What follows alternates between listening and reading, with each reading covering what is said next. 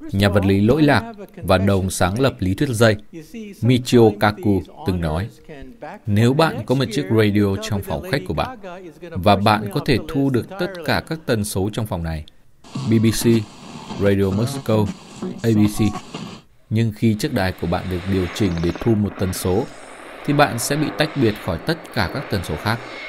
Chiếc đài chỉ kết hợp với một tần số nhất định. Bây giờ nếu chúng ta tin rằng vũ trụ gồm nhiều dao động, thì sẽ có những dao động của các vũ trụ khác ngay trong căn phòng này.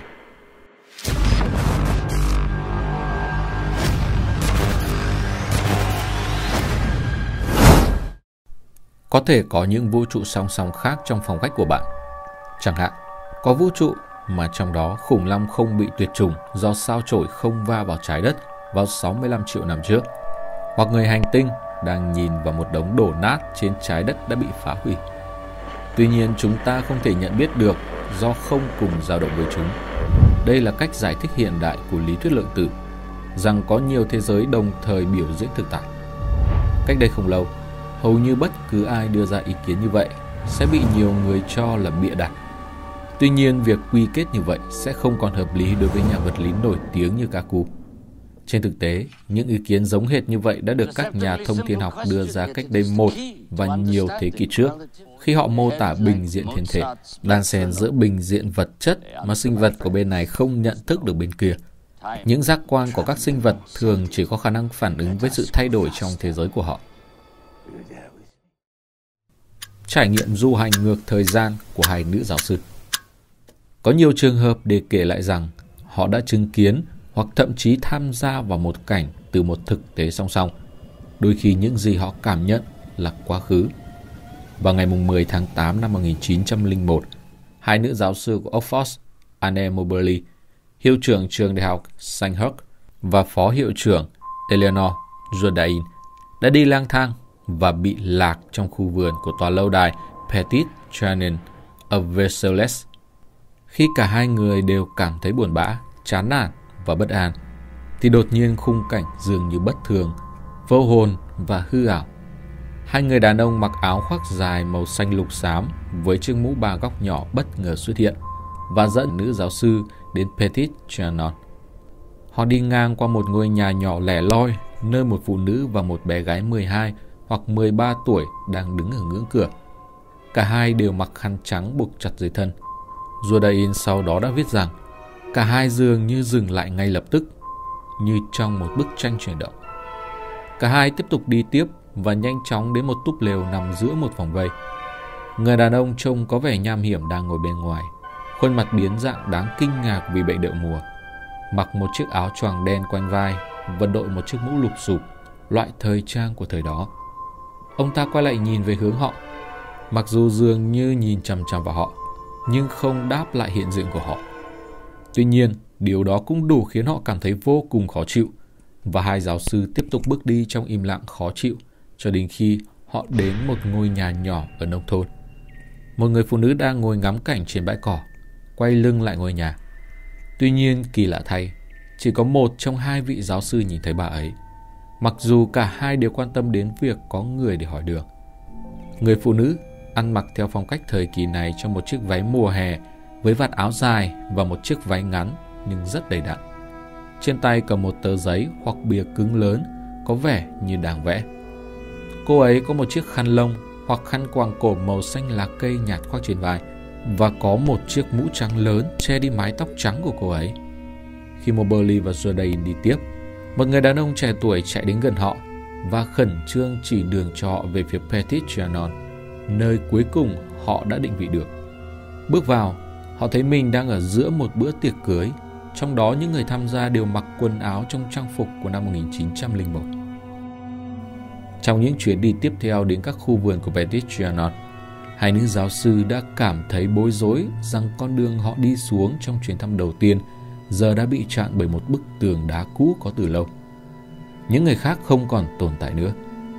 Nhìn chung, bố cục và kích thước của khu đất và tòa nhà là hoàn toàn khác nhau. Chẳng hạn túp lều nơi người đàn ông có khuôn mặt biến dạng ngồi đã không còn ở đó.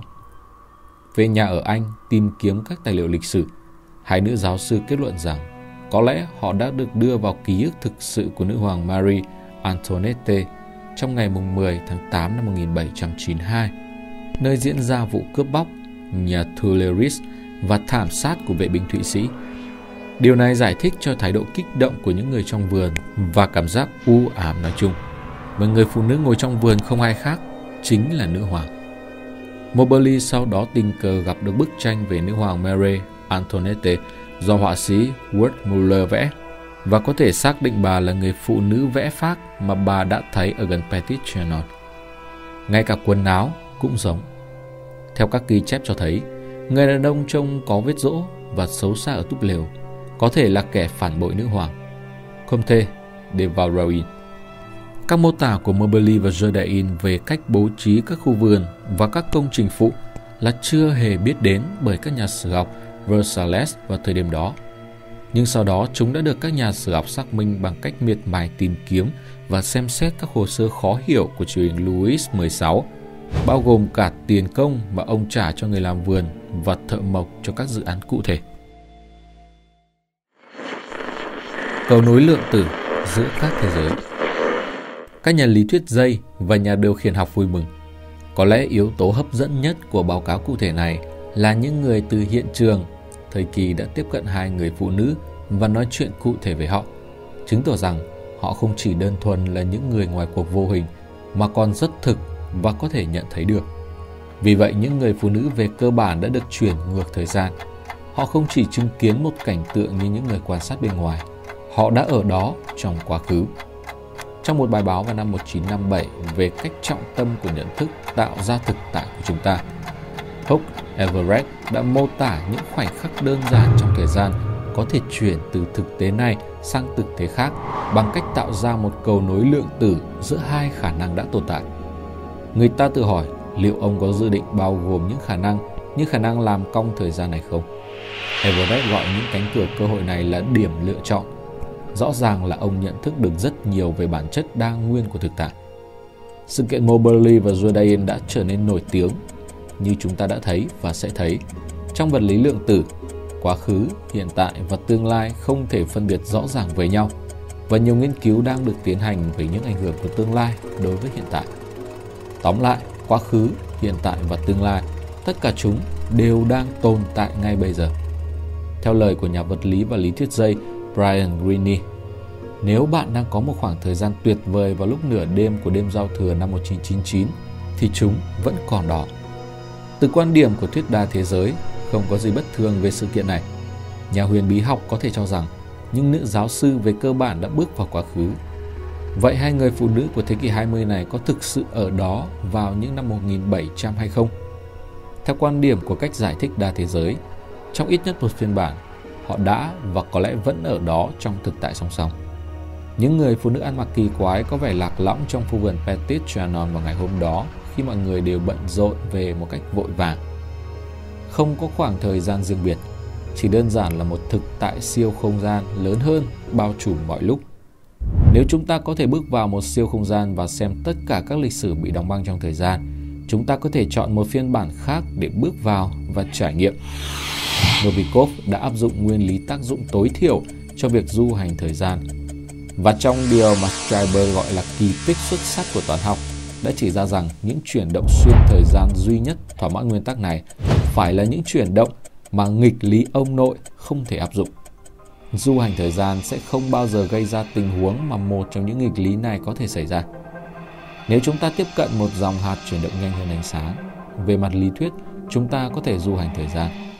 Như thuyết tương đối của Einstein đã chỉ ra, một thứ gì đó di chuyển càng nhanh thì thời gian chủ quan của nó trôi qua càng chậm và nếu nó phá vỡ ngưỡng tốc độ ánh sáng thì nó sẽ quay ngược thời gian. Tác giả Whitley Strieber đã hỏi vào năm 1997 rằng liệu trí óc bằng cách nào đó có thể cho phép chúng ta du hành thời gian hay không. Strieber đã có những trải nghiệm giống như Versailles của riêng mình, vì vậy ông đã biết câu trả lời là có. Nghiên cứu được chính phủ hậu thuẫn đã xác thực quan điểm này như chúng ta sẽ thấy.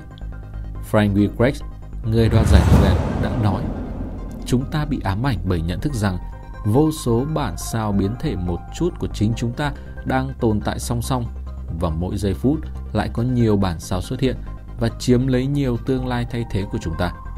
Mark Techmark của MIT cũng thể hiện một quan điểm gần giống như vậy. Kaku đã đề cập trong mô tả của mình về thực tại một thứ gọi là phần giã. Một lý thuyết nói rằng mặc dù tất cả các vũ trụ song song vô tận này đều là khả năng, nhưng hàm sóng của vũ trụ của chúng ta đã tách rời khỏi chúng. Nó không còn dao động đồng điệu cùng pha với chúng. Do đó, nó không còn tương tác với chúng nữa.